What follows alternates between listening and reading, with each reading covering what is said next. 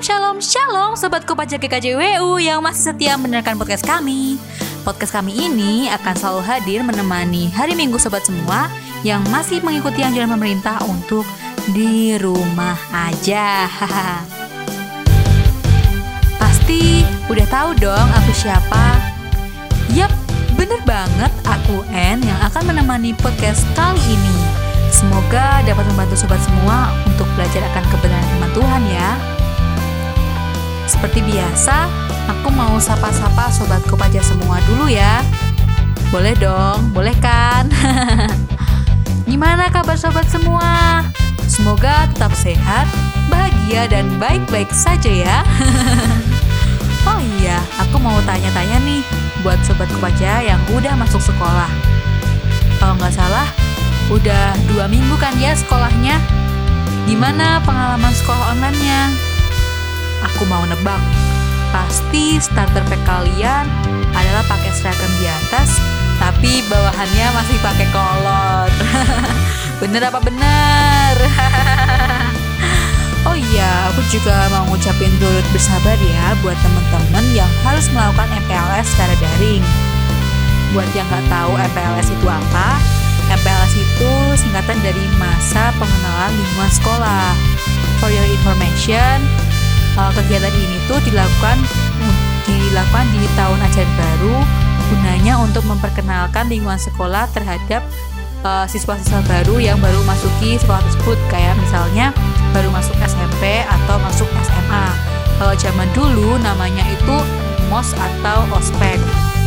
Nah, karena masih pandemi, jadi MPLS tahun ini dilakukan secara daring. Sedih banget ya pasti ya. Aku tahu kok kalian pasti semua sedih dan pengen banget buat merasakan vibes punya lingkungan sekolah yang baru, punya guru baru dan pastinya punya teman baru. Aku tahu itu dan sabar dan tetap semangat ya. Sobat Kopaja itu harus yakin dan percaya bahwa suatu saat nanti sobat semua dapat merasakan hal tersebut dan mari berdoa bersama supaya pandemik ini cepat berakhir dan kita bisa ketemu juga. Amin. Sebelumnya, aku mengajak sobat semua untuk tetap fokus ya. Seperti biasa, untuk membantu fokus sobat semua dalam menggali kebenaran firman Tuhan kali ini, aku menghimbau sobat kebaca untuk menyiapkan Alkitabnya. Boleh Alkitab bentuk cetak ataupun Alkitab bentuk elektronik. Aku juga menghimbau sobat semua untuk tidak membuka aplikasi lain yang sekiranya mengurangi fokus teman-teman, seperti aplikasi Instagram, WhatsApp, TikTok mungkin, dan lainnya. Sebentar aja kok, palingan 15 menit. sudah? Yang sudah boleh katakan amin. Oke, kita akan mulai belajar firman Tuhan dengan berdoa meminta tuntunan kuasa Roh Kudus. Saya hantarkan. Tuhan Yesus yang baik, bersyukur atas hari baru yang telah Kau berikan kepada kami saat ini. Bersyukur atas oksigen yang masih boleh kami hirup hingga saat ini. Dan bersyukur atas segala berkat dan pemeliharaanmu yang begitu besar kepada kami hingga saat ini. Bapa, pada saat ini kami akan belajar akan kebenaran firman-Mu Kiranya roh kudusmu bekerja atas kami. Kami, buka pikiran kami, dan buka telinga kami, sehingga kami dapat belajar akan firman-Mu dengan baik dan kami terapkan dalam kehidupan kami sehari-hari. Kami juga berdoa untuk hambamu yang akan menyampaikan kebenaran firman Tuhan. Semoga apa yang ia sampaikan nanti sesuai dengan kehendakmu saja. Kami menyerahkan doa yang jauh dari sempurna ini ke dalam satu nama yaitu Tuhan Yesus Kristus. Hanya dalam nama Tuhan Yesus Kristus kami boleh berdoa dan mengucap syukur. Haleluya yang percaya boleh katakan amin. Podcast kali ini akan mengusung tema Mau Minta Apa? Sobat Kopaja pasti enggak asing sama iklan rokok zaman dahulu yang kontennya itu diceritakan ada sosok yang keluar dari teko ajaib yang konon bisa mengabulkan permintaan seseorang. Nah, sosok ini datang mengucapkan, Kuberi kau satu permintaan. bagi orang yang berhasil mengeluarkannya dari teko ajaib itu. Sobat Kopaja, mari berandai-andai jika kita yang diberi kesempatan itu untuk meminta sesuatu dan ada jaminan bahwa permintaan kita akan dikabulkan, kalian mau minta apa? apa ya? Oh iya, beberapa hari yang lalu aku ngadain survei kecil-kecilan gitu di account Instagramku tentang apa yang diinginkan followersku jika mereka diberi kesempatan itu. Dan aku gak expect banget jawaban mereka tuh lucu-lucu banget, asli. nah, aku di sini akan bacain 5 teratas ya, versi aku aja. Yang pertama itu dari nama yang indah underscore. Buat siapa yang kepo siapa nama yang indah underscore ini, boleh langsung kepoin Instagramnya aja. Uh, yang si empunya akun ini meminta untuk shalom tiga kali mbak Oke, tadi udah aku kabulkan ya nama yang indah. Tadi di awal awal pembukaan di opening aku udah shalomnya tiga kali aja. Terus yang kedua ada Elizabeth.dh. Ini temennya Sinta. Halo Sinta. Salam-salam boleh loh. Dia minta biar lolos SBM Amin amin. Kita semua doain ya semoga Elizabeth ini mendapatkan uh, tempat kuliah yang sesuai dengan pilihannya dan sesuai dengan keinginan Tuhan. Amin amin amin. Semangat Elizabeth. Terus ada dari Oh ini Natali Prasetya sama juga nih mau minta biar lolos UTBK beli pip book sama dapetin lampu. Mohon maaf nih. Mohon maaf kakak. Natali Dot Prasetya. Kan kita mintanya satu permintaan aja. Ini kok banyak tapi nggak apa-apa. Keren keren keren. Terus ada dari oh kakak kita. Eh trip KAN minta buat diberi kekuatan super. Wah kekuatan super kayak apa kak? Keturunan kekuatan isi Nabi mau? Nggak nggak bercanda dan terakhir ini agak uh, beda dari yang lain mungkin. Ini dari Pentipen Double N itu minta buat jadi manusia epic yang membawa damai sejahtera tapi enggak pernah nyakitin orang lain. Keren nih kakaknya. Oke sebagian besar jawaban tadi ber, uh, jawaban teman-teman tadi tuh berkaitan dengan hal-hal duniawi. Ya kan kayak tadi tuh pengen pengen lolos SPM pengen kekuatan super, tahta, kecantikan seperti itu kan ya. Nah, sering kali apa yang kita minta bukanlah hal-hal yang benar-benar kita butuhkan. Bisa juga kita meminta hanya berfokus untuk kepentingan diri kita sendiri tanpa melihat apakah itu juga berdampak positif bagi orang lain dan tentunya bagi Tuhan. Nah, melalui pelajaran hari ini, kita diajak untuk meminta sesuatu dengan tepat kepada Tuhan dan bukan hanya sesuatu yang baik bagi kita, namun juga baik baginya. Baginya itu maksudnya bagi Tuhan. Sebelum kita melanjutkan pembahasan kita, kita mau buka kitab kita pada satu Raja-Raja 3 ayat yang kelima sampai yang ke-12. Satu Raja-Raja 3 ayat yang kelima sampai yang ke-12. Lembaga Kitab Indonesia memberikan judul perikop Doa Salomo Memohon Hikmat. Ayat yang kelima. Di Kipeon itu, Tuhan menampakkan diri kepada Salomo dalam mimpi pada waktu malam.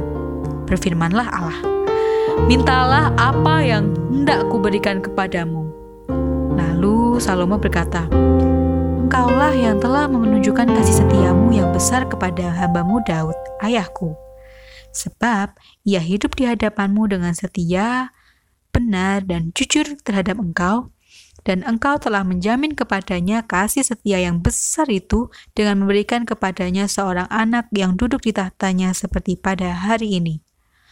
Maka sekarang ya Tuhan, Allahku, Engkaulah yang mengangkat hambamu ini menjadi raja menggantikan Daud, ayahku. Sekalipun aku masih sangat muda dan belum berpengalaman. Demikianlah hambamu ini berada di tengah-tengah umatmu yang kau pilih. Suatu umat yang besar, yang tidak terhitung dan tidak terkira banyaknya.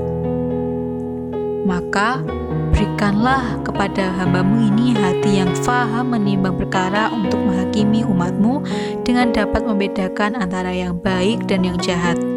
Sebab, siapakah yang sanggup menghakimi umatmu yang sangat besar ini? Lalu, baik adalah baik di mata Tuhan bahwa Salomo meminta hal yang demikian. Jadi, berfirmanlah Allah kepadanya, oleh karena engkau telah meminta hal yang demikian dan tidak meminta umur panjang atau kekayaan atau nyawa musuhmu, melainkan pengertian untuk memutuskan hukum, maka sesungguhnya aku melakukan sesuai dengan permintaanmu itu. Sesungguhnya aku memberikan kepadamu hati yang penuh hikmat dan pengertian, sehingga sebelum engkau tidak ada seorang pun seperti engkau, dan sesudah engkau tak akan bangkit seorang pun seperti engkau. Firman Allah. Berbahagialah mereka yang mendengarkan firman Allah, memelihara dan melaksanakan dalam kehidupannya sehari-hari. Sobat Kopajaku, bacaan hari ini berkisah mengenai Tuhan yang menampakkan diri kepada Salomo di Gibeon dalam mimpi pada waktu malam. Allah berfirman kepada Salomo untuk meminta sesuatu dan Allah akan memberikannya. Respon Salomo yang pertama kali muncul adalah ia merendahkan dirinya di hadapan Allah dengan penuh kesadaran bahwa kemurahan Allah lah yang memungkinkan Salomo untuk duduk di tahta menggantikan Daud yang adalah ayahnya. Salomo juga menyadari dengan segala kerendahan hatinya bahwa ia masih begitu muda dan belum memiliki pengalaman. Dalam keadaan demikian, Tentu bukan hal yang mudah baginya untuk memimpin sebuah bangsa yang besar, sehingga Salomo meminta agar Allah memberikan kepadanya hati yang faham, menimbang perkara untuk menghakimi umatnya, dan membedakan apa yang baik dan yang jahat. Apa yang diminta Salomo tentu berbeda dari standar kehidupan manusia pada umumnya. Orang lain bisa saja meminta harta, tahta, wanita, penghormatan, dan hal-hal duniawi lainnya. Kita tentu saja bisa berasumsi bahwa, ah, Salomo sih sudah kaya. Dia tak lagi butuh hal-hal demikian. Jadi wajar aja dia meminta hikmat. Eits, nanti dulu. Bukankah kecenderungan manusia adalah selalu merasa tidak puas dengan apa yang dia miliki? Salomo jelas tidak melakukan hal tersebut bahkan ketika dia sendiri memiliki pilihan untuk melakukannya. Salomo tahu mengendalikan keinginan pribadinya dan mengedepankan apa yang baik bukan hanya untuk dirinya, namun juga baik bagi orang lain dan tentunya bagi Tuhan. Dan sikap demikian yang penting untuk kita teladani. Sobat Kopaja, di tengah tantangan zaman, Remaja perlu tahu identitas mereka. Identitas ini penting untuk menjadi pembeda, namun juga untuk mengidentifikasi siapa diri seseorang. Itu artinya, jika seseorang remaja mengenal identitas mereka sebagai anak-anak Allah, penting bagi mereka untuk melakukan sikap dan tindakan seperti selayaknya anak-anak Allah. Selamat melakukan sikap dan tindakan seperti selayaknya anak-anak Allah. Mari menutup pembelajaran firman Tuhan kali ini dengan berdoa. Saya hantarkan. Tuhan, Allah kami yang bertahta di kerajaan surga yang mulia, terima kasih atas berkat rohani yang boleh kami terima. Bersyukur karena Kau telah ingatkan kami untuk belajar meminta apa yang baik bagi kita dan tentunya baik bagi Tuhan. Ajar kami untuk selalu bertindak seperti selayaknya anak-anak Allah, karena kami sudah mengemban identitas kami sebagai anak-anakmu. Bapa, banyak dosa dan celah dalam kami belajar akan kebenaran firman-Mu. Kiranya kau sendiri yang mengampuninya. Hanya dalam nama Tuhan Yesus Kristus kami boleh berdoa dan mengucap syukur. Haleluya. Amin. Yeay, kita sudah sampai di penghujung podcast hari ini. Terima kasih buat teman-teman yang masih mendengarkan podcast hingga detik ini. Artinya, sobat semua mendengarkan firman Tuhan sampai selesai. Di penghujung podcast kali ini, aku mau mengucapkan selamat ulang tahun buat teman-teman Kopaja yang berulang tahun pada bulan ini, yaitu bulan Juli. Buat yang penasaran siapa aja yang ulang tahun, dengerin ya siapa aja ulang tahun. Yang pertama, kami ucapkan selamat ulang tahun kepada Mas Trois Christian yang berulang tahun pada tanggal 4 Juli. Semoga selalu dilancarkan dalam pekerjaannya, selalu diberi kesehatan di di kota perantauannya yaitu di Jakarta. Stay safe sama semangat atas usahanya di bidang coffee shop. Semangat selalu. Yang kedua, selamat ulang tahun buat Irena Jasmine yang berulang tahun pada tanggal 5 Juli. Selamat ulang tahun Dek Rena. Semoga selalu diberikan semangat yang baru untuk menghadapi sekolahnya walaupun online di masa pandemi ini. Semangat terus, semangat basket juga. Selanjutnya, kami juga mengucapkan ulang ta selamat ulang tahun kepada Mbak Yulia yang berulang tahun pada tanggal 6 Juli. Semoga uh, selalu diberikan kekuatan dalam menghadapi pasien-pasien di rumah sakit dalam ber sebagai garda terdepan dalam uh, menghadapi virus corona ini. Tetap semangat, tetap sehat, dan selalu sabar ya Mbak Yulia. BTW ini Mas Trois, Rena sama Yulia, Mbak Yulia, ulang tahunnya deketan ya. Asik-asik bisa lah. Kapan-kapan kita rayain bareng kalau corona udah selesai. dan terakhir, aku ucapin selamat ulang tahun buat Harlinda yang berulang tahun pada tanggal 17 Juli.